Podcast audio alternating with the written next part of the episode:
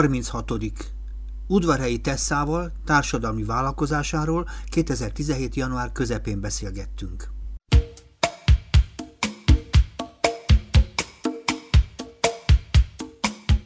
Imár a 36. vagy.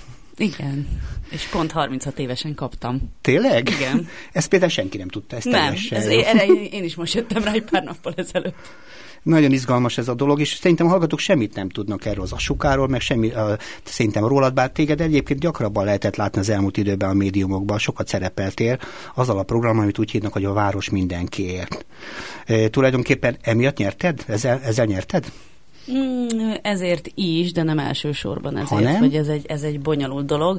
Hát alapvetően azért, azért kaptam ezt a díjat, mert azt mondják, hogy, hogy több olyan szervezetet tudtam létrehozni, amik egyrészt nagyon új dolgokat csinálnak, amiket korábban más szervezetek nem, ráadásul ezek jól együtt tudnak működni, és ezért egy konkrét ügyet, a lakhatás ügyét, illetve aztán hosszabb távon meg a, a mozgalomépítés ügyét, azt így előre tudjuk vinni. Uh-huh. De egyébként konkrétan a közéletiskolája az, ami a kvázi díjat kapta, mert hogy a, a közéletiskolája az, ami a, a város mindenki köré épülő modellt megpróbálja kiterjeszteni más olyan csoportokra, akik valamilyen kirekesztést szenvednek el. Meg személyesen te kaptad a díjat, mert az Asókának az a filozófiája, hogy a változást hozót kell igazából támogatni, és te az vagy ebben a, legalábbis ebben a programban. Igen, ez nekem kicsit nehezemre is esik ezt így fölfogni, hogy ezt én kaptam, és nem egy szervezet vagy egy csoportember, úgyhogy én mindig szeretem inkább a, a szervezeteken keresztül azonosítani azt, hogy miért fontos ez Pedig a ha belegondolsz, azért sok kulcs szereplő például ebben az értelemben mindig meghatározó. Szerintem egy társadalmi működésnek pont nem a szervezet szerkezeti része érdekes, hanem a személyek benne, és a változás hordozója az mindenképpen kulcs szereplő szerintem minden történetben. Igen, ezzel egyetértek, bár én nagyon erősen hiszek a struktúrákban, tehát hogy azt, azt gondolom, hogy a, hogy a különböző személyiségek lehetnek nagyon pozitív hatással, meg nagyon negatív hatással is a, a változásra, és hogy azért szerintem azon kívül, hogy vannak emberek, akik nagyon jól tudnak motorjai lenni a változásnak, nagyon-nagyon kell az, hogy olyan rendszerekben működjenek, amik egyébként őket is kontroll alatt tartják, hogy ne szabaduljanak el, vagy hogyha nem tudom, ők is így kisiklanak a sínről, akkor így vissza tudja őket a rendszer Hogy átvehető lehessen, ugye fenntartható lehessen a változás magad. Egyébként ebben a szerintem az Asuka sem gondolkodhat másként. Asuka ösztöndé, vagy nem nagyon tudom, hogy a hallgatók mennyit tudnak a magáról az Asuka ösztöndéről, de azért azt tudniuk kell, hogy három ezer, három és fél ezer ember van a világon, aki ilyen ösztöndíjjal rendelkezett az elmúlt, azt hiszem 80 óta induló programban, ami nagyjából arról, hogy a világon mindenütt az olyan embereknek a támogatását jelent az asóka, akik a változást valamilyen módon személyükben és a programjukban hordozzák, és Magyarországon 36. emberként te kaptad meg ezt az elismerést, ami azért is nagyon fontos dolog, mert, mert másként úgy fogalmazzák ezt a szereplőt, hogy ő, ő social entrepreneur, az a társadalmi vállalkozó, ami azért sok-sok országban, Magyarországon is igen nem egy, nem egy egyszerű feladat és miközben ezt az elismerést kapod, azt gondolom ez egy tulajdonképpen az is elismerést kap, amit te csinálsz, hogy igenis ennek a dolognak, amit te csinálsz, annak van jelentősége, súlya van, honnan azt még nem is biztos, hogy mindenki felismerte. Igen, és szerintem egyébként ez a társadalmi vállalkozó elnevezés, ez egy nagyon érdekes dolog, mert hogy, hogy, hogy én alapvetően erre korábban úgy gondoltam, mint egy üzleti vállalkozás, ami uh-huh. szociális dolgokat is csinál. Tehát én azt gondoltam, hogy a társadalmi vállalkozások alapvetően üzleti orientáltságúak, csak van társadalmi hasznuk is, de például azzal, hogy mondjuk egy olyan ember, mint én meg tudta kapni ezt a díjat, aki alapvetően semmilyen üzleti tevékenységet nem folytat, sőt, hát nyilván anyagilag azért ezeket a szervezeteket nehéz fenntartani, mégis magát azt a tevékenységet vállalkozásnak tekintik, hogy valamilyen újfajta módon közelítünk meg társadalmi problémákat. Tehát amikor azt mondtad, hogy struktúrák, és struktúráktól idegen kísérletekre is van lehetőség pont a társadalmi vállalkozóként, és ugye belegondolsz a világon nagyon sok olyan országban nincsenek létező, vagy legalábbis reális, vagy legalábbis a helyzetnek megfelelően jól működő struktúrák, azok csak akkor képesek rendszeri épülni, hogyha ha, ha, ha rendszeren kívüli kísérletek, vállalkozások, kockázatok vannak. Tehát ezekben kockázatok vannak, amikor valaki elkezdi, mert szembe kell feszülni egy csomó dologgal, ha szembe kell feszülni, és képviselni is kell egy csomó dolgot, ha képviselni kell, tehát egy izgalmas történet a maga módján, és azt kell tudni, a Vasúka tagság az egy örökre szól. Úgyhogy mostantól kezdve kollégák vagyunk. Engem arra lenne kíváncsi, mert szerintem a hallgatók keveset tudnak rólad, talán a tévében láttak rólad, hogy egy kékszemű, szőke hölgy vagy, 36 éves most elárultad ebben a pillanatban. Igen, és e... zöld szemű egyébként. Zöld szemű? Igen, hát, igen. Zöld vagy szürke, ezt nehéz megmondani. Lecserélem a tévét, mondod. De minden esetre arra, arra kíváncsi lennék, hogy tulajdonképpen ki vagy te, mit lehet rólad még ezen kívül tudni, mert azért a hallgatóknak is kell egy pár támpont, hogy hogy lesz valaki, ki, hogy, hogy lesz valaki udvarhelyi tessa a tévében. Uha, ö, most arra gondolsz, hogy beszéljek arról, hogy mondjuk milyen családból jövök, vagy hogy... Hát az önmeghatározás az mindenkinek a magánügye, tehát ahogy van, aki azt mondja, hogy a melyik családból érkezett, valakinek korán fel, fel kiderült a tehetsége, te miből, hogy határozod meg magad? Aha. Én igen, én eléggé egy ilyen szociológiai képzelőerővel rendelkezem, úgyhogy én nagyon sokszor magamat nehezen látom a saját családomon, meg a társadalmi kontextusomon kívül. Tehát én azt gondolom, hogy alapvetően terméke vagyok egy, egy családnak, meg egy társadalmi közegnek, és hogy viszonylag kevés dolgot adtam hozzá ehhez én magam, csak megpróbáltam azokat a dolgokat, amiket magammal hoztam egy kicsit így jobban, uh-huh. jobban kifejleszteni. Úgyhogy én egy, én egy középosztálybeli családból jövök, Pasaréten nőttem fel, a családom már régebb óta is ott élt, úgyhogy ilyen, tehát hogy így nem éltünk soha szegénységben, és hogy ez azért fontos számomra, mert hogy viszont azt hiszem, hogy ez az egyik ok annak, hogy én elkezdtem éppen a szegénységgel, meg a hajléktalansággal foglalkozni, hogy egy ilyen nagyon-nagyon stabil háttérből jövök, és viszonylag hamar felismertem az életemben, hogy ez másoknak nem adatik meg, és volt bennem egy ilyen zsigeri felháborodás azzal kapcsolatban, hogy ez miért van. Tehát, hogy miért uh-huh. van az, hogy nekem ennyire nyugodt és rendben lévő az életem, és másoknak pedig szélsőséges módon nem az. Uh-huh. És ezen kívül még talán az fontos, hogy egy elég régóta hívő baloldali családból jövök, mármint hogy a baloldaliságban hívő családból jövök, és akkor emiatt alapvetően egy ilyen szociális érzékenységgel, vagy egy ilyen társadalmi felelősség tudattal nőttem föl, azt hiszem, ami És a kicsit ezt is így indult? Kaptam. Kicsit ezt is indult már, vagy, vagy volt előtte még ilyen próbál, más próbálkozása esetleg, vagy egyből? Ez, ez, ez jó kérdés, tehát hogy én, én mindig szerettem volna lázadni, uh-huh. csak az a probléma, hogy az én szüleim ellen nagyon nehéz, mert hogy ők ilyen nagyon-nagyon jó szülők voltak, hogy így uh-huh. igazándiból mindent engedtek, amit én szerettem volna csinálni, és azért nehéz nem volt. volt értelme lázadni. Igen, tehát nem volt mi ellen lázadni, mert nem, nem, nem nagyon, tehát hogy nem nagyon volt ellenállás. Nem bosszantó az ilyen? Ők, igen, ez, ez igen, és hogy ők alapvetően mindig azt támogatták, ami nekem jó, meg amit én szerettem volna. Uh-huh. Úgyhogy én azt hiszem, hogy ez az ilyen világjobbító igény, ez így viszonylag hamar megjelent bennem, csak nehezen találtam meg azt egy ideig, hogy mi, ez ennek, mi ennek az útja. Tehát, hogy én én, én fiatal koromban ilyen hippiruhákat hordtam, és azt gondoltam, hogy az a fő társadalmi változtatás, hogyha én, nem tudom, felháborítok másokat azzal, hogy kinézek, uh-huh. vagy az életmódommal, és aztán, ahogy így elkezdtem fölnélni, mondjuk ilyen 20 éves korom körül kezdtem el arra rájönni, hogy, hogy, ne, hogy én alapvetően nem úgy akarok a világon változtatni, hogy, én, hogy az én életmódom, vagy uh-huh. hogy én felhívom magamra a figyelmet, hanem hogy valahogy más embereknek az életén, életébe próbáljak változást hozni. Érdekeset mondasz, mert egyébként a, az a világ, ahonnan érkezel, most mondjuk középosztályt mondod, nem tipikus ez a fajta működés. Tehát nem mondom, hogy nincsen segítőkésztetés ebben a világban, mert nagyon sok segítőgesztussal ö, számolhatunk az elmúlt időszakban. Lásd például a menekült ügyben nagyon sok középosztálybeli segítség volt az elmúlt évben például. Ö, sokkal többet segítettek, mint gondolnánk ebből a világból, de azért nem egy tipikus az az életút. Ez így van egyébként, és ezen hmm. néha meg is lepődöm, hogy ez nem tipikus, már mint hogy mert számomra ez annyira ilyen bizonyos szempontból természetes volt, tehát hogy így nekem nem kellett erőlködnöm, hogy hmm. elkezdjek azon gondolkozni, hogy ha nekem ilyen jó, másoknak miért nem jó, és akkor nekem abban mi a dolgom, hogy nekik is olyan jó legyen.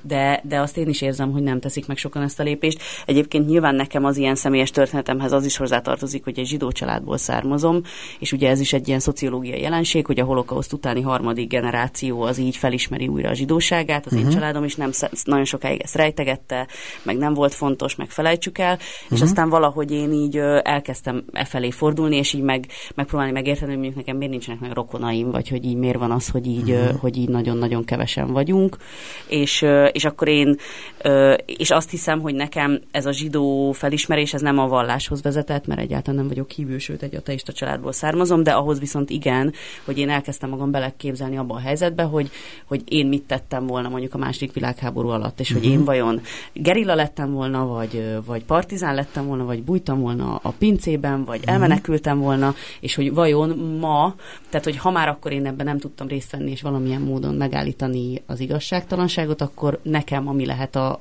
a, a felelősségem ebben, vagy hogy nem tudom, egy kicsit ilyen pszichologizálva, hogy mivel tartozom azoknak a rokonaimnak, akik meghaltak a második világháború alatt, a holokauszt alatt, hogy ma ne történhessenek ilyen dolgok, és én ebben az esetben ezt a, a hajléktalan ügy, vagy a, a lakhatás ügy a szegénység uh-huh. környékén találtam meg. Sokat segítesz most már abban az értelemben is, hogy értem benned a harcoló alakulatot. Mert sok esetben az a helyzet, hogy az a feladat, amivel foglalkozol, azért társadalom nagyon is jellemző. Tehát minden társadalomban igenis vannak társadalmilag lecsúszottak szegények, ez most nincs olyan társadalomban nincsenek ilyen státuszú emberek, és tulajdonképpen az, hogy társadalom szociális érzékenységé múlik, hogy mekkora figyelemmel és mekkora eszközrendszerrel nyúlik hozzá, de gyakorlatilag létezik ez a dolog, és ennek az eléréséhez nem biztos, hogy mindig a harc a legegyszerűbb eszköz, vagy a legjobb eszköz. Te pedig egy harcoló alakulatnak, vagy aki küzd. Igen, és... én egy, én egy küzd, igen, én egy küzdő vagyok, én a küzdelemben hiszek alapvetően, mert én mindig egy, tehát hogy én, én azt gondolom, igen, tehát hogy azt gondolom, hogy hogy, hogy engem nagyon erősen működtet a, a dű, de nem egy ilyen negatív dű, hanem a felháborodás uh-huh. az a dű, hogy, hogy, hogy miért, miért kell embereknek szenvedniük, és hogy mondjuk más emberek, például a döntéshozók miért okoznak másoknak teljesen indokolatlanul uh-huh. szenvedést, és hogy én nagyon sokszor a hatalom szempontjából közelítem meg ezeket a kérdéseket. Tehát, hogy azt gondolom, hogy, hogy az egy, hogy az a, az, az a hatalommal való visszaélés, hogyha, hogyha embereket elnyomnak, vagy egész társadalmi csoportokat elnyomnak, és azt hiszem, hogy az én saját ilyen családi történetem is erre vezet engem. Tehát, mm. hogy, hogy, hogy ez egy, igen, hogy ez Érdekes a gondolatmenet. Azt mondod, az érde, van benne egy ilyen érdekes párhuzam, hogy a minél nagyobb hatalom, annál nagyobb felelősség kellene, hogy legyen, de ez, ez nem biztos, hogy logikus, tehát nem így működik a világ, amióta a világ. Tehát a hatalom növekedésével nem nő meg a felelősség érzete azoknak, akik a hatalomba kerülnek. Tehát az a hatalom és a felelősség az nem együtt jár, az érdekes benne. Néha nagyobb felelősséget éreznek azok a társadalmi csoportok, akinek kisebb a mozgástere. És a társadalom nyugtalanságát sok esetben ez a feladatja felelősség felelősségérzet és a felelőtlenség össze, összeütközéséről szól, ha úgy tetszik. Igen, és azt hiszem, hogy ebből a szempontból tulajdonképpen visszatérve arra, hogy a középosztály miért nem mhm. aktívabb uh-huh. ilyen szempontból uh-huh. lesz számomra kérdés, mert egyébként azok az emberek, akik olyan típusú értelmiségiek uh-huh. vagy mhm. középosztálybeliek, mint én, hogy nincs sok pénzük, viszont, viszont mondjuk kulturális tőkéjük sok van, meg kapcsolati uh-huh. tőkéjük sok van, akiknek nincsen túl sok hatalma, de van valamennyi legalább ahhoz, hogy mondjuk a saját uh-huh. környezetüket befolyásolni tudják, hogy ők vajon miért nem érzik már ezt a típusú felelősséget, mert én például ezt nagyon sokszor érzem. Tehát én azt gondolom, hogy, hogy nagyon sok előjogom van, ami, ami, amivel nem szabad visszaélni, sőt, amit úgy, úgy kell alapvetően dolgozni, ezek az előjogok arra fordítódjanak, hogy a társadalmi egyenlőtlenségek mondjuk ö, kisebbek legyenek, vagy hogy akinek nincs, annak legyen. Uh-huh. És hogy igazándiból nekem ez egy érdekes jelenség, hogy akik hasonló helyzetben vannak, mint én, ő, nekik miért nincsen ezzel kapcsolatban felelősségérzetük.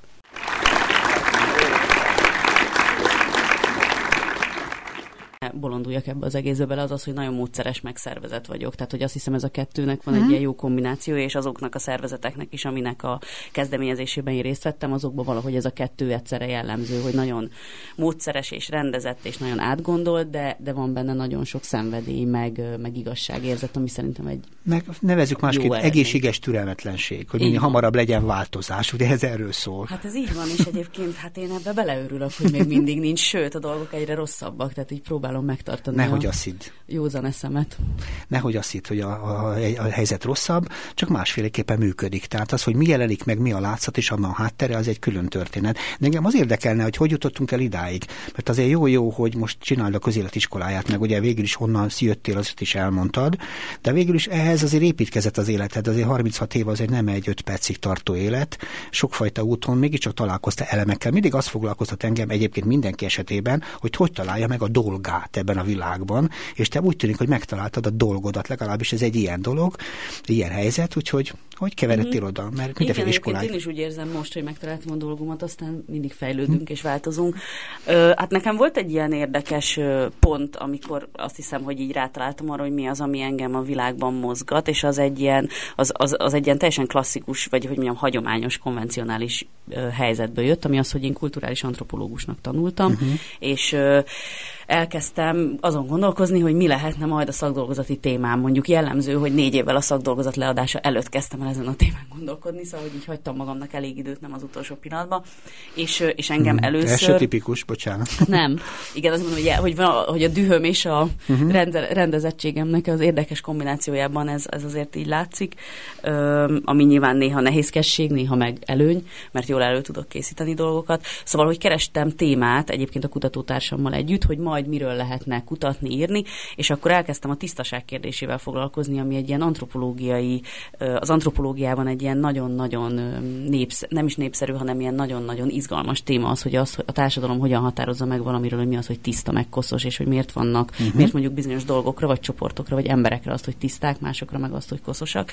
És én teljesen egy ilyen elvont kérdésből indultam ki, csak aztán így ö, beleakadtam egy nagyon-nagyon aktuális dologba, ami egy ilyen nyúlfarkni cikk volt a Népszabadságban egyébként szerző nélkül, hogy Demszki Gábor polgármester elindítja aluljáró takarítási programját, amelynek keretében kitakarítják a budapesti aluljárókból a grafitiket, az illegális árusokat és a hajléktanokat.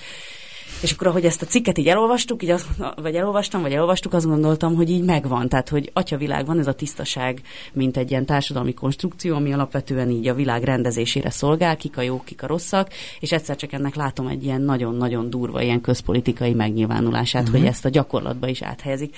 És akkor ráadásul ugye ez az egész tisztaság probléma, tehát hogy miért kategorizálják a hajléktalan embereket tisztátalannak, bizonyos elvont értelemben, és miért gondolják azt, hogy őket ki lehet takarítani. Uh-huh. Ez azért azért nagyon sok szempontból rezonált megint csak az én ilyen zsidó ö, hagyománykeresésemre, meg az én a, a családommal kapcsolatos ilyen traumáimra, amiket nyilván nem én éltem át, de hogy így áttételesen, és akkor ö, először ez egy ö, tudományos munka volt, csak uh-huh. aztán elég sokáig tartott, három évig kutattuk ezt a témát, hogy miért gondolják, tehát hogy miért ö, hogyan és miért lehet emberekre azt mondani, hogy ők kosz, és hogy tőlük meg kell szabadulni. És akkor ez alatt az idő alatt épült föl bennem az a fajta ilyen állampolgári dű, ami ma is mozgat engem, illetve én azt szoktam mondani, hogy ez, az, ez a kutatás tett engem valójában állampolgárát. Tehát, hogy amikor mondjuk én ezt elkezdtem ilyen 22 évesen, akkor még csak egy egyetemista voltam, és mire befejeztem 26 évesen, addigra már egy ilyen nagyon-nagyon öntudatos középosztálybeli állampolgár, aki teljesen fel volt azon háborodva, hogy az ő nevében a politikusok meg a döntéshozók miket csinálnak, és hogy Ráadásul még azt is mondják, hogy ezt azért csinálják, mert én ezt akarom, mert én, mint középosztálybeli állampolgár, azt igénylem, hogy az én városom tiszta legyen. Mm. És akkor valahogy e, e, ez így elkezdett mozgatni, hogy na az én nevemben nem, és hogy mi az, hogy nem hallják meg az én hangomat, és mi az, hogy azt gondolják, hogy, hogy én ezt akarom, hogy embereket bántsanak azért, hogy, hogy csillogjanak, villognak az aluljárók, miközben egyébként nekik nincs hol lakniuk, nekem megvan. Uh-huh. És akkor ezért csatlakoztam egyébként akkor az utcaembere önkéntes hálózathoz, amit a humanista mozgalom uh-huh indított, és akkor elkezdtem ezt az aktivista életet, és tulajdonképpen az egész innen indult, azután megalapítottuk a város mindenkiét, és azután abból sok szervezetet kinövesztettünk, és végül uh-huh. is mhm. így jutottunk el a közéletiskolájáig. Nagyon izgalmas, amit mondasz, hogy igazából a tisztaság fogalmaz ma is érvényes fogalom. Szerintem ma a tisztaságot sem igazából tisztáztuk, hogy maradjunk ebben az összefüggés rendszerben. Így van. Ilyen nagyon érdekes, ugye, akkor mégiscsak jók a szakdolgozatok, mert az embereknek viszonylag helyre teszik az irányát. Ugye, aki valóban felelős és úgy gondolja az a tantárgy, amire, vagy a téma, amit az egyetemen vállal, az őt érdekli, akkor itt megtalálhatja az irányt. Ugye ez csak Igen, jó. de azért, azért egyébként ez bizonyos szempontból szerencsénk volt, mert uh-huh. nagyon sokan a szakdolgozatukat letudják, és aztán mennek tovább. És igen, nekem ez egy ilyen érdekes momentum az életemben, hogy egy egyetemi szakdolgozat volt az, ami megváltoztatott mindent. Uh-huh. És egyébként néha azon szoktam gondolkozni, hogy talán nem véletlen az, hogy most én is iskolát alapítottam, tehát hogy, hogy, hogy az, hogy ez a tanulás és a kutatás, és ennek során én is megváltoztam, mint ember, uh-huh. és állampolgárá váltam, azt hiszem, hogy tulajdonképpen ez az az élmény, amit most próbálok, vagy próbálunk másoknak is átadni, például a közéletiskolájában, hogy a, hogy a tanulás által az ember elkezd tudat, tudatára ébredni, és utána elkezd megtanulni, cselekedni is az alapján, amit, amit igaznak, vagy igazságosnak ez érez. Nekem, ez nekem tetszik, és egyet is értek vele. Szerintem az iskolánál nincs alkalmasabb tapasztalatcsere, tapasztalatátadás, javítása a korábbi rossz mozdulatoknak és megkeresése a legjobbaknak. Ez teljesen alkalmas rá. Az az érdekes, hogy egyébként, hogy ez a fajta gondolatmenet nem érkezett meg az aktuális iskolába mint az első nagy társadalmi munkamegosztás főszereplőjébe az iskolába. Valahogy más az élet és más az iskola, és ha ezért helyette egy másik iskolát kell létrehozni, mint ahogy te teszed, akkor, akkor lehet, hogy neked van igazad.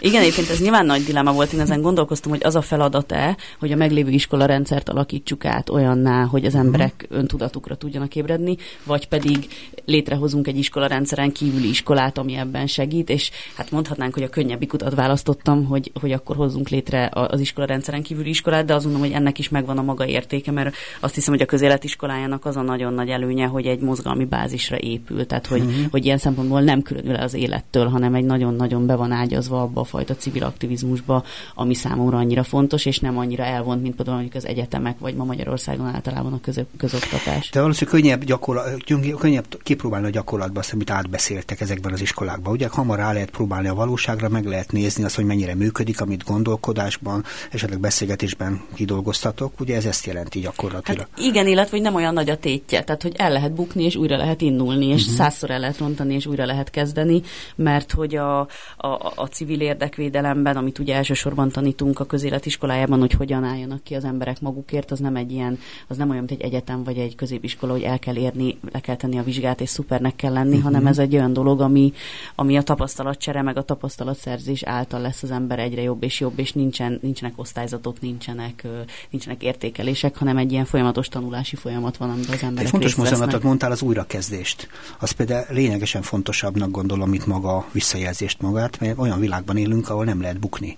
Tehát olyan világban élünk, ahol valaki elcsúszik, vagy esetleg rosszul működik egy munkahelyen, mert ugye abban a világban, ahol dolgozol, hogy kerülnek oda az emberek. Nem feltétlenül mindenki születéséből, hanem valami rossz életműködésből fakadóan elbukott és ugye azt mondod, közéletiskolájú újrakezdéseket tanít, akkor ez egy roppant izgalmas irány.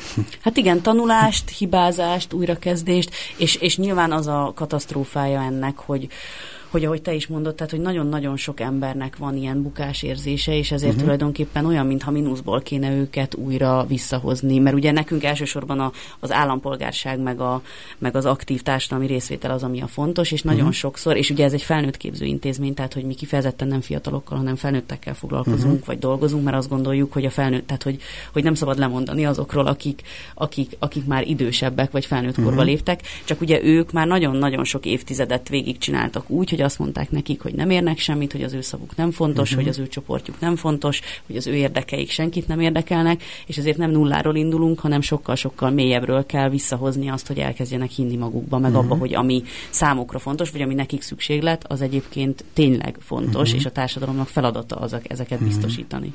Bár tovább vinném a dolgot, azt mondom, hogy ennek a lecsúszott társadalmi csoportnak a gyerekei, azok csak a helyzetet élik meg, és a tapasztalatait nem, vagy valamilyen módon, tehát még fogalmakat, még szavakat sem igazán tudnak használni a rossz státuszukra. Tehát, tehát a fiatalok újrakezdése az egy speciális újrakezdés, így is lehetne mondani ebből a világból, tehát muszáj. Így, így van, és egyébként az érdekes, hogy ezt mondod, mert van egy, van egy kurzusunk, amit börtönökben tartunk, uh-huh egyrészt a társadalmi egyenlőtlenségekről, másrészt pedig az állampolgári jogokról, és ott egyébként pont ez van, hogy megtanuljuk azt a nyelvet, amivel le tudjuk írni, hogy egyébként mm. azok a, és általában fiatalok, felnőtt fiatalok, akikkel mi a, mi a börtönben együtt tanulunk vagy dolgozunk, hogy ők, ők miért van, tehát hogy miért van az, hogy ők nagyon hasonlóan néznek ki, hogy nagyon hasonló körülmények közül jönnek, és hogy hogyan lehet ezt megmagyarázni, nem azzal, hogy én vagyok a hülye, vagy a szüleim elrontották, vagy uh-huh. hogy mhm. én vagyok a, én, én, tehát hogy, hogy hogy nem, nem kizárólag az önhibáztatás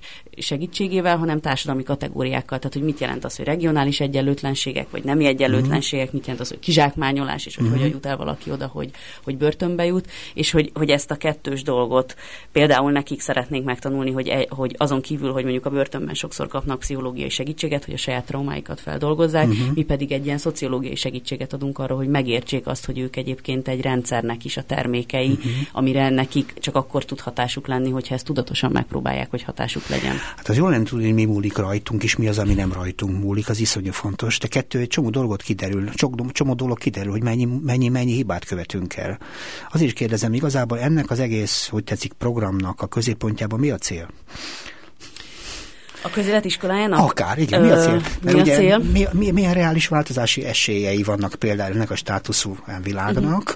és hogy ez a közéletiskolája mi, mi az, amit igazából képes elérni. Tehát azért nem egy... Hát azt gondolom, hogy a hosszú távú célunk az az, hogy, hogy Magyarországon felépüljön a mozgalmiságnak egy kultúrája. Tehát az annak a kultúrája, hogy emberek megfogalmazzák a szükségleteiket, és nem panaszkodnak, meg hőbörögnek, uh-huh. meg nem sorbanállás közben egymást, ö, egymást bántják azért, azért, mert nekik nincs meg az, amire szükségük uh-huh. van, hanem megtanulnak szerveződni, és nem csak kicsi kezdeményezésekben gondolkodni, hanem nagy mozgalmakban, amik, amik teljes csoportoknak a, a szükségleteit tudják kiharcolni, meg képviselni. Uh-huh. Tehát, hogy ez a hosszú távú cél, hogy ennek legyen egy, egy kultúrája, és mi azt gondoljuk, hogy, hogy ezt a kultúrát ezt meg kell tanulni, meg meg lehet. Tehát, hogy ezzel nem születünk, nem születik mindenki, uh-huh. úgyhogy képes magát érvényesíteni, vagy az érdekeit, uh-huh. vagy a jogait, és hogy mi megpróbáljuk azokat a készségeket átadni az embereknek, ami ahhoz kell, hogy egyrészt megértsék a világot, tehát hogy kapjanak szavakat arra, hogy leírják, hogy mondjuk miért nyomják el őket, vagy ők miért nyomnak el másokat, tehát hogy hogyan működik az elnyomás vagy az egyenlőtlenség. Tehát egyrészt megértsék, hogy mi történik, és kapjanak olyan készségeket, amivel tudnak változtatni ezen a helyzeten, tudnak maguk köré uh-huh. csoportokat szervezni, ezeket a csoportokat tudják demokratikusan működtetni, tudnak uh-huh. célokat kitűzni, stratégiában uh-huh. gondolkozni, és, és igazándiból egyrészt célunk az, hogy azokat az embereket, akik már most szerveződnek, őket segítsük abban, hogy fejlődjenek, és a szervezeteik fejlődjenek, és ne álljanak meg egy, egy ilyen viszonylag alacsony hatásfokon, hanem megpróbálnak minél nagyobb társadalmi hatást uh-huh. elérni. Másrészt pedig megpróbáljunk olyan embereket elérni, akik amúgy nincsenek benne ilyen mozgalmakban, és nem szerveződnek, uh-huh. ha, ha ne, de érzik, hogy valami nincs rendben, érdeklődnek a közélet iránt, de nem tudják pontosan, hogy nekik ebben mi lehet a szerepük, vagy hova, kihez lehet csatlakozni, hol lehet ebben részt venni, és őket, akik a szervezetlenek, de elégedetlenek, őket próbáljuk abba segíteni, hogy egy, vagy be tudjanak valóban kapcsolódni, vagy ők maguk el tudjanak kezdeni szervezkedni a saját érdekükben. Nem egyszerű a dolog, amiről beszélsz, mert egyébként önmagában azért társadalom együttműködő készségre lenne szüksége, ami egyébként mennyire jelen van a hétköznapi életben, hogy mennyire akarnak az emberek együttműködni, mennyire olyan tapasztalatok szerint élnek, hogy nem érdemes, hogy mennyire sok olyan kudarcos élményt emberrel találkozom én is nap mint nap, ami azt mondja, hogy, hogy nem jó jövök ki, hogyha összekapcsolom a saját tapasztalatomat másokéval. Ezzel szemben van a te ö, módszered, és, ez, és, és nincs ezzel baj, csak azt akarom mondani. Nem, hát ez, ez nagyon-nagyon nehéz, így van, és egyébként mi, ami, a módszer, amit mi használunk, vagy a hagyomány, amiben mi ö, beleépülünk, az a felszabadítás pedagógiája, vagy a kritikai pedagógia. Mi alól? Mi alól? Mi alól akarod felszabadítani? Hát, egyrészt, tehát hogy ez egyébként ugye Brazíliából származik, Paulo Freire-től mm-hmm. viszonylag régi, ö, régi hagyomány, tehát nem egy, nem mm-hmm. egy nagyon új, új dolog, csak Magyarországon kevésbé van erős hagyománya. Egyrészt a belső védett elnyomástól, tehát hogy az emberek mm-hmm. saját maguk, saját maguk tehát hogy saját magukba építik azokat a, azokat a sztereotípiákat, amiket a külvilág rájuk, uh-huh. rájuk vetít, elhiszik magukról, tehát ha sokat mondják nekik, akkor elhiszik magukról, hogy értéktelenek, hogyha sokat mondják nekik, akkor uh-huh. elhiszik, hogy ők egyébként nem fontosak, hogy másodrendűek, tehát hogy egyrészt ennek az egész felszabadítás pedagógiának egyrészt nagy ilyen önfelszabadítás része, hogy, hogy az, ezt, ezt Paulo Freire úgy, úgy hívja, hogy önhumanizálás, tehát hogy az uh-huh. emberek elkezdjenek, elkezdjék elhinni saját magukról is, hogy teljes értékű emberek és állampolgárok. Ezt hogy kell csinálni? Hogy kell csinálni, hogy az ember elhiggye magáról? Csupa kudarcos. Tudom, mennyi időnk van, azt nézted az órára, igen. Igen, de, de oké, csak azt mondom, hogy jó lenne ezt, ezt az embernek tudni csinálni, de hogy kell ezt? Hát van erre valamilyen technika, módszerfogás? Hát egyrészt mi megpróbáljuk, tehát hogy, hogy mi megpróbáljuk mindig a, a a rendszer szinten megközelíteni a dolgokat, tehát hogy megér, megérteni, hogy mondjuk a társadalmi egyenlőtlenségeknek mik a gyökereik, és mik azok a társadalmi mechanizmusok, okay. amik ezeket ö, teremtik, és ez nagyon sok ember számára felszabadító. Tehát amikor elkezd azon gondolkozni, hogy, hogy ö, hogy mondjuk ő, ő miért keres kevés pénzt, és hogy miért van az, hogy nem akarják kifizetni, vagy pedig csak nagyon keveset uh-huh. fizetnek, vagy nincsen, nincsen szerződése. Akkor nem én vagyok a szerencsétlen, ez a szisztéma. Hogy ez a rendszer. Ez, ez a rendszer, igen. Tehát, hogy ez a rendszer, és, és ez, ez nyilván nem, ez nem szab, uh-huh. tehát, hogy ez a, a felelősséget senkitől nem veszi el abban az értelemben, hogy egyébként nekem feladatom, hogy, hogy felelősséget vállaljak uh-huh. a világban, de hogy hiába vállalok felelősséget, mégis kizsákmányolnak, akkor, hogyha megértem, hogy ez egyébként nem az én hibám, és nem én rontom el, hanem van egy ilyen rendszer, uh-huh. akkor utána el tudok kezdeni azon gondolkozni, hogy hol, van, hol, hol lehet ebbe a rendszerbe beavatkozni. És egyébként uh-huh. azért... Hogy ilyen, lehetne nekem is jobb, meg másnak meg, is jobb? Igen, illetve talán ez még egy önérdek kérdés is, tehát hogy elég sokan jutnak el oda, hogyha ha, ha segítenek nekik a gondolkodásban, tehát hogy nem, ha nem akadnak el, hogy azért tulajdonképpen nekem a helyzetem akkor fog megoldódni, hogyha sok ember helyzetét oldjuk meg egyszerre, uh-huh. és nem mhm. csak az enyémet. És egyébként ez nyilván nagyon nehéz, és ezt ezzel a, főleg a város mindenkiében végzett munkámban találkozom, hogy minket iszonyatosan sok lakás problémával küzdő ember keres meg, uh-huh. és ők nekik mind egyéni problémáik vannak. Uh-huh. És mhm. ugye mi megpróbálunk nekik segíteni, egyrészt az egyéni problémáik megoldásában, de mindig megpróbáljuk nekik elmondani, hogy egyébként ahhoz, hogy ez a helyzet valójában változzon, ahhoz arra lenne szükség, hogy ti mind, akiknek egyéni problémájuk vannak, összefogjatok, és közösen tudjátok kiharcolni azt, hogy ez a helyzet megváltozzon.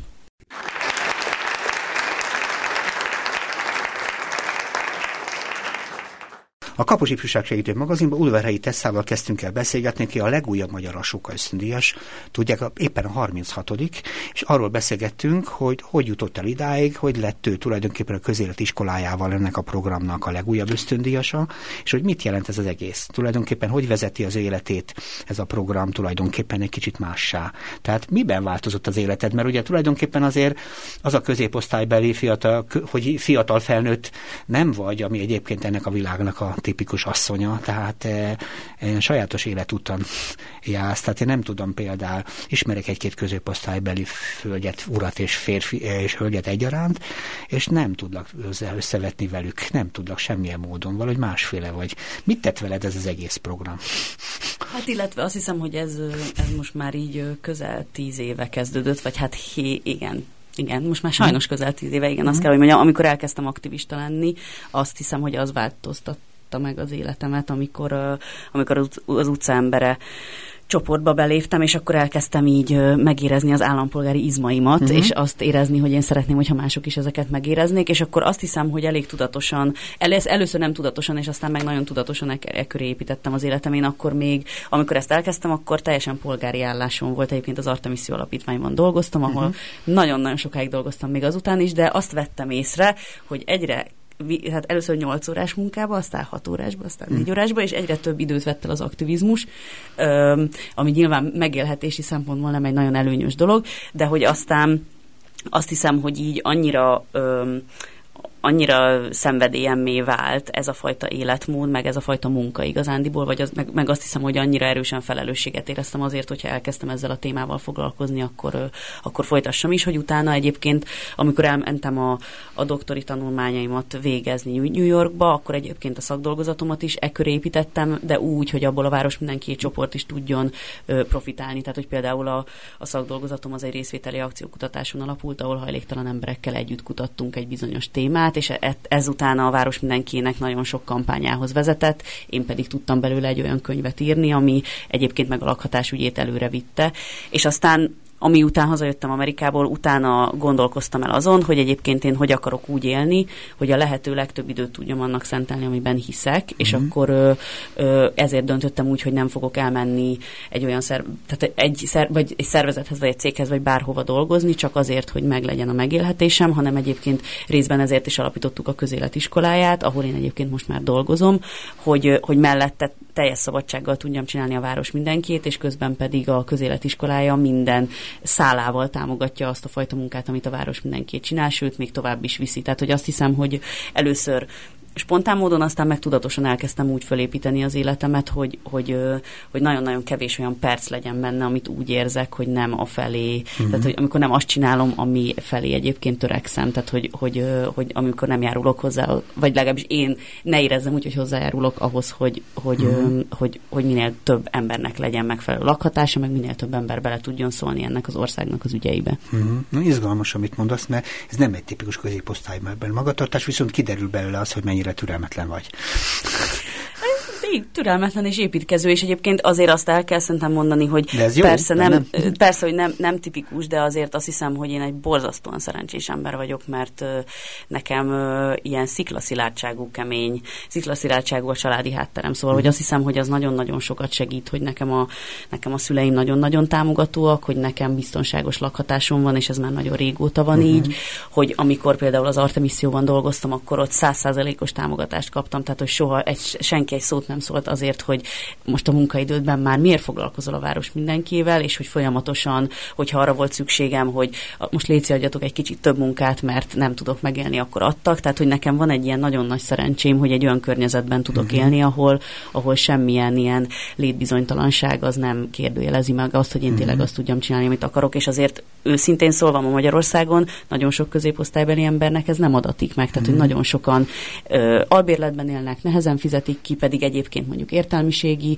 munkát végeznek, vagy azt gondolnánk, hogy magas fizetésük kellene, hogy legyen. Nagyon sok embernek nincsen annyira stabil érzelmi háttere, hogy, hogy, tehát hogy, hogy, hogy, hogy ezt ilyen könnyen tudja csinálni. Nem feltétlenül olyan munkahelyen dolgozik, ahol egyébként elismerik uh-huh. az mhm. aktivizmusát, szóval azért azt gondolom, hogy ezek ilyen, ez nagyon-nagyon sok szerencsés összeállás, hogy én ennyire uh-huh. ilyen kvázi könnyen tudok ennyire elhivatott lenni. Az érdekelne, mi a feladat, mert ugye oké, okay, itt tartunk közéletiskola, és ez naponta előírható fázi feladatokat jelent. Egyrészt a napi, hétköznapi élettel kapcsolatosan kell egy csomó választ segíteni találni a résztvevőknek. Másrészt azt mondod, hogy ez igazából szervezet, szerkezetileg érdekes. Tehát társam szerkezetileg te akkor kell, akkor lehet egy ilyen iskolát jól működtetni, ha fölismerik a benne lévők, hogy az ő helyzetük hasonlít másokéhoz, és ennek alapján megértsék a saját helyzetüket. Ez napi feladat. De mi a cél? Tehát mi a következő feladat? Mert ugye hogyan épül ez az egész iskola? Nekem az is érdekel, hogy, hogy tulajdonképpen ezért a mai társadalom most az elmúlt 10-15 évet, ha az emberek vissza tudnak, annyit biztosan vissza tudnak tekinteni,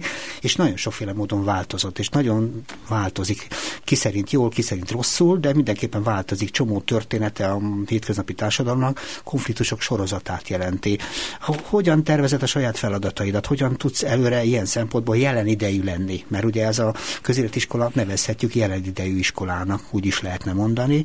Bizony szempontból jelen próbálja megdolgozni, és szerkezetébe össz meg meghatározni. Nem tudom, jól mondod. Igen, bár egyébként én néha szoktam azt gondolni, hm? hogy valójában nem a jelen iskolája vagyunk, hanem a jövőé. Szóval, hogy mi, hogy az a munka, amit mi végzünk, annak nem feltétlenül látszik a, a mindennapi életben a, a közvetlen következménye. Tehát, hogy nem, nem, nem olyan típusú szolgáltatás, mint hogy, uh-huh. mondjuk, mint hogy mondjuk van egy igény, amit kielégítünk, és ettől az embereknek azonnal jó lesz, hanem azt hiszem, hogy amit mi próbálunk csinálni, az az, hogy egyrészt egy közösséget építünk az iskola köré, tehát hogy például megtartsuk az embereket, uh-huh. mert azért akik elkezdenek érdekvédeni, vagy aktivistáskodni, vagy csak egyszerűen uh-huh. állampolgárként viselkedni, nagyon-nagyon sok falba ütköznek, és nagyon el tudnak keseredni, és nagyon egyedül tudnak lenni, és hogy ahhoz meg kell, hogy, uh-huh. hogy legyen egy közeg, ami megtartja őket. És, és azt itt hiszem, van a jelen idei feladat, mert aki benne van, annak naponta kell segíteni, hogy, hogy erősnek, erős maradjon. Igen, és ezért, és ezért is van az, hogy, hogy nekünk ö, havonta vannak kurzusaink körülbelül, ö, mert ezek mindig ilyen két-három napos kurzusok, és, hogy, és, és annak nagyon örülünk, hogy nagyon sok visszajáró diákunk van, és azt hiszem, én azt érzem, hogy a, hogy a mi munkánknak az eredménye az körülbelül öt év múlva fog igazándiból látszódni, amikor azok az emberek, akik végigjárják a kurzusainkat, utána visszatérnek, utána mondjuk elkezdenek valamit csinálni, akkor kérnek tőlünk mentorálást, segítséget, akkor segítünk azt fölépíteni, akkor elbuknak, akkor újra fölépítjük. Uh-huh. Tehát, hogy azt gondolom, hogy ez, hogy ez, ez, ez inkább hosszú távon fog meglátszani. Amiben viszont azt gondolom, hogy a közéletiskolának ilyen nagyon-nagyon is jelen idejű szerepe van az az, hogy, hogy ugye azon kívül, hogy megpróbálunk új mozgalmaknak teret biztosítani, meg ezeket elindítani, azon kívül ugye egy ilyen rendszernek a része vagyunk, ami a város mindenkiének a ból kiinduló lakhatási mozgalom, és ott pedig ilyen nagyon-nagyon konkrét feladataink vannak. Uh-huh.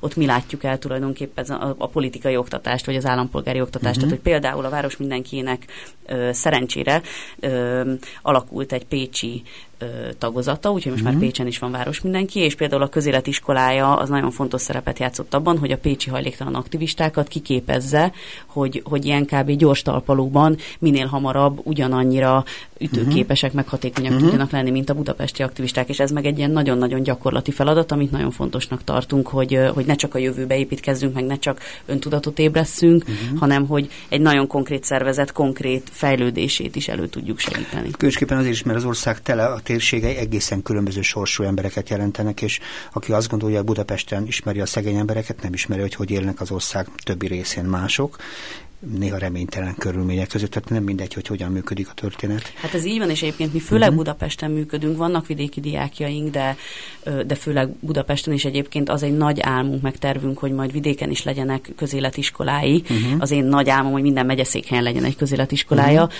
ami ezt a fajta gondolkodásmódot, de nagyon is a helyi valóságra adaptálva csinálja, uh-huh. mert én azt gondolom, hogy egyáltalán nem mindegy, hogy valaki, valaki Sajókazán vagy Budapesten próbál mozgalmakat vagy közösségeket szervezni, egészen másfajta fajta megközelítést, meg Játsszuk el a képzeletben igényel. Képzeld el, hogy a, a, a mindenkori hatalom úgy dönt, hogy tetszik neked a közéletiskola, és elkezdi támogatni. Hát, Hú, kicsit, képzel... kicsit veszélyes, veszélyes Na most képzeljük el, hogy a közéletiskola például ugye egy ilyen államilag elfogadott és támogatott rendszer. El tudod ezt képzelni? Vagy ebben a, ebben hmm. ez, ez a változás? Hát, nyilván egyrészt azért nehéz, most ne, nehezen tudok elvonatkoztatni a jelenlegi rendszertől, amiből okay. ez nem következik. Nem, azt hiszem, hogy a közéletiskolájának a lényege az, hogy egy ilyen, egy ilyen ellenálló iskolának kell lenni. Igen, tehát hogy egy uh-huh. mozgalmi iskolának, és hogy uh-huh. ö, én egyébként nagyon nagy támogatója vagyok annak, hogy a közoktatásban az állampolgári ismeretek, meg az állampolgári tudások azok bekerüljenek, de azt hiszem, hogy ezt a fajta érdekvédelmi, meg aktivista uh-huh. megközelítést, ezt, ezt muszáj mindig ellenzékből csinálni, és ilyen szempontból tökéletesen mindegy, hogy én vagyok kormányon, vagy Orbán Viktor, valószínűleg uh-huh. a közéletiskolájának az lesz a feladata, mindig hogy, szembe, hogy, hogy igen, uh-huh. tehát hogy mert, mert ugye, hat, tehát hogy mert ugye a mozgalmaknak meg a civileknek az a célja, hogy a hatalmat, az, a hatalom koncentrációját minél inkább uh-huh. megakadályozzák, és minél több felé osszák uh-huh. szét a hatalmat, és hogy ilyen szempontból tök mindegy, hogy ki van ott, az a feladat, hogy az ő hatalmát az minél több, uh-huh. több ember között tudjuk Tehát úgy lehetne veletek elvégezni, hogyha esetleg elkezdenék támogatni benneteket. Hm? Hát ez egy elég veszélyes út lenne, de azért szerencsére elég, elég tudatosak vagyunk a, abban, hogy ki támogat minket, és ki nem, vagy hogy mire fogadunk el pénzt, és mire nem, úgyhogy ez uh-huh. egyelőre még ez a veszély nem fenyeget. Oké, okay, de azt mondtad egyébként, hogy pár év múlva lesz az eredményessége, és mondtál valami eredménység mutatott. Szerinted mikor csináljátok jól? Mikor csináljuk jól? Hát ez egy játszik, Én, pályázati igen. indikátorok szoktuk nevezni. Tehát mikor hát mondod? nyilván mondhatnék ilyen számokat, hogy hány embert kéne egy, hmm. egy évben képezni, de, de inkább azt hiszem, én azt hiszem, hogy azért. egy érzés, egy, egy, én egy ilyen hmm. érzést tudnék mondani. Tehát, hogyha azt érezném, hogy, hogy, hogy én, én azt szoktam mondani, hogy a, az lenne a cél, hogy minden elnyomott vagy kirekesztett társadalmi csoportnak legyen egy város mindenkiéje, hogyha uh-huh. a, hogyha a közmunkásoknak, a fogyatékkal élőknek, a romáknak, uh-huh. a, a gyereküket egyedül nevelő anyáknak és bárkinek az egészségügy ügyfeleinek lenne olyan, olyan csoportja, ami kifejezetten az érintettek által szerveződik, tehát nem valaki helyettük csinálja, hanem ők maguk, és uh-huh. megpróbál tömegbázist építeni, nagyon sok embert bevonni és harcolni az érdekeiért, és minden létező társadalmi csoportnak lenne egy ilyen ö, csoportja, moz, ami, ami mozgalomépítésben gondolkozik, akkor Magyarország egy sokkal jobb hely lenne egyszerűen azért, mert, uh-huh. mert nem lenne lehetséges az a típusú kirekesztés, ami például most lehetséges uh-huh. ö, lenne, úgyhogy nekem, tehát hogy én akkor érezném jól magam, hogyha azt látnám, hogy folyamatosan pezseg ez a mozgalmi világ, uh-huh. és folyamatosan követeléseket fogalmaznának meg, és ezeket nagyon-nagyon hatékony módszerekkel megpróbálnák érvényesíteni. Nyilván egyébként ehhez nem elég egy jó mozgalmi bázis, ehhez a hatalomnak is valamennyire hát erre, nyitottna, erre nyitottnak kellene Tárgyalasztalokra lenne szükség, ahol le lehet ülni, tehát hogy egymással szemben le lehet ülni, tehát ezeket ilyen párbeszédeknek szokták jobb hiányban nevezni, ahol a szereplők egymással egy egyezkednek, és az egyezkedésnek a eredményeképp az egyeztetett eredmények azok sokkal támogathatóbbak lennének. Tehát valószínű az, hogy van egy közéletiskola, az nem biztos, hogy még fogadókészséget jelent a társadalom többi részét. Mondanám ilyen például, de gondolom, ezt te is így gondolod. Hát igen, és egyébként a Kis Csabának van egy kifejezés, amit én mhm. nagyon-nagyon szeretek. Ő, ő egyébként a Rehab Critical Mass-nek az alapítója, uh-huh. egy fogyatékos aktivista, mozgássérült aktivista, és ő mondja azt, hogy mandinerből kell politizálni, amire ő azt mondja, hogy, hogy nem közvetlenül kell a politikára hatni, hanem az emberekben kell megteremteni az igényt valamiféle, valamilyen politikára, ami utána, hogyha egy kritikus tömeg összejön belőle, akkor a politika kénytelen ehhez igazodni, és azt gondolom, hogy valahol, valahol most mivel, hogy a, a jelenlegi államhatalommal szemben közvetlenül nagyon-nagyon kevés ö, érdekérvényesítési esély van, ezért azt gondolom, hogy az egyik cél az az, hogy a társadalomban megszülessen az igény a saját maga megszervezésére, tehát uh-huh. hogy az mhm. emberekben megszülessen az az igény, hogy én, hogy én akarjak kiállni magamért, akarjak tárgyalóasztalokat, uh-huh. akarjak ö, tereket arra, ahol tudom a hangomat hallatni, és nem várok arra, hogy majd megkérdeznek, hanem addig verem az asztal tapasztalata, még el nem mondhatom, mm. amit akarok, de hogy e, e, ez, erre, ehhez egy kultúrára van szükség, ez egy kulturális kérdés is, hogy mi a társadalom elvárása saját magával szemben. Hát meg a rövid távon is eredményes élményekre van szükség ahhoz, hogy az ember meg, ez ilyen történetben meg tudjon kapaszkodni, mert amit te beszélsz hosszú távon, ez egy szép idea, de ugye mivel eléggé sok szempontból csikorog ez a hétköznapi élet, nagyon fontos, hogy ezeknek a napi találkozásoknak, ami a végül is a közéletiskolát jelenti, annak legyen napi eredménye is. Rövid ez távon. így van, és egyébként szerintem uh-huh. aktivistaként én azért nagyon sokat örlődöm ebben, meg szerintem a társaim is, mert hogy egyszerre küzdünk a lakhatáshoz való jogért, uh-huh. ami egy jelen pillanatban nagyon-nagyon messze lévő dolognak tűnik, uh-huh. és viszont feladatunk az, hogy, hogy, hogy arassunk sikereket, legyenek győzelmeink, mert hogyha ezek nincsenek, nincsenek eredmények, akkor az emberek nem fognak tudni hinni a hosszú távú dolgokban.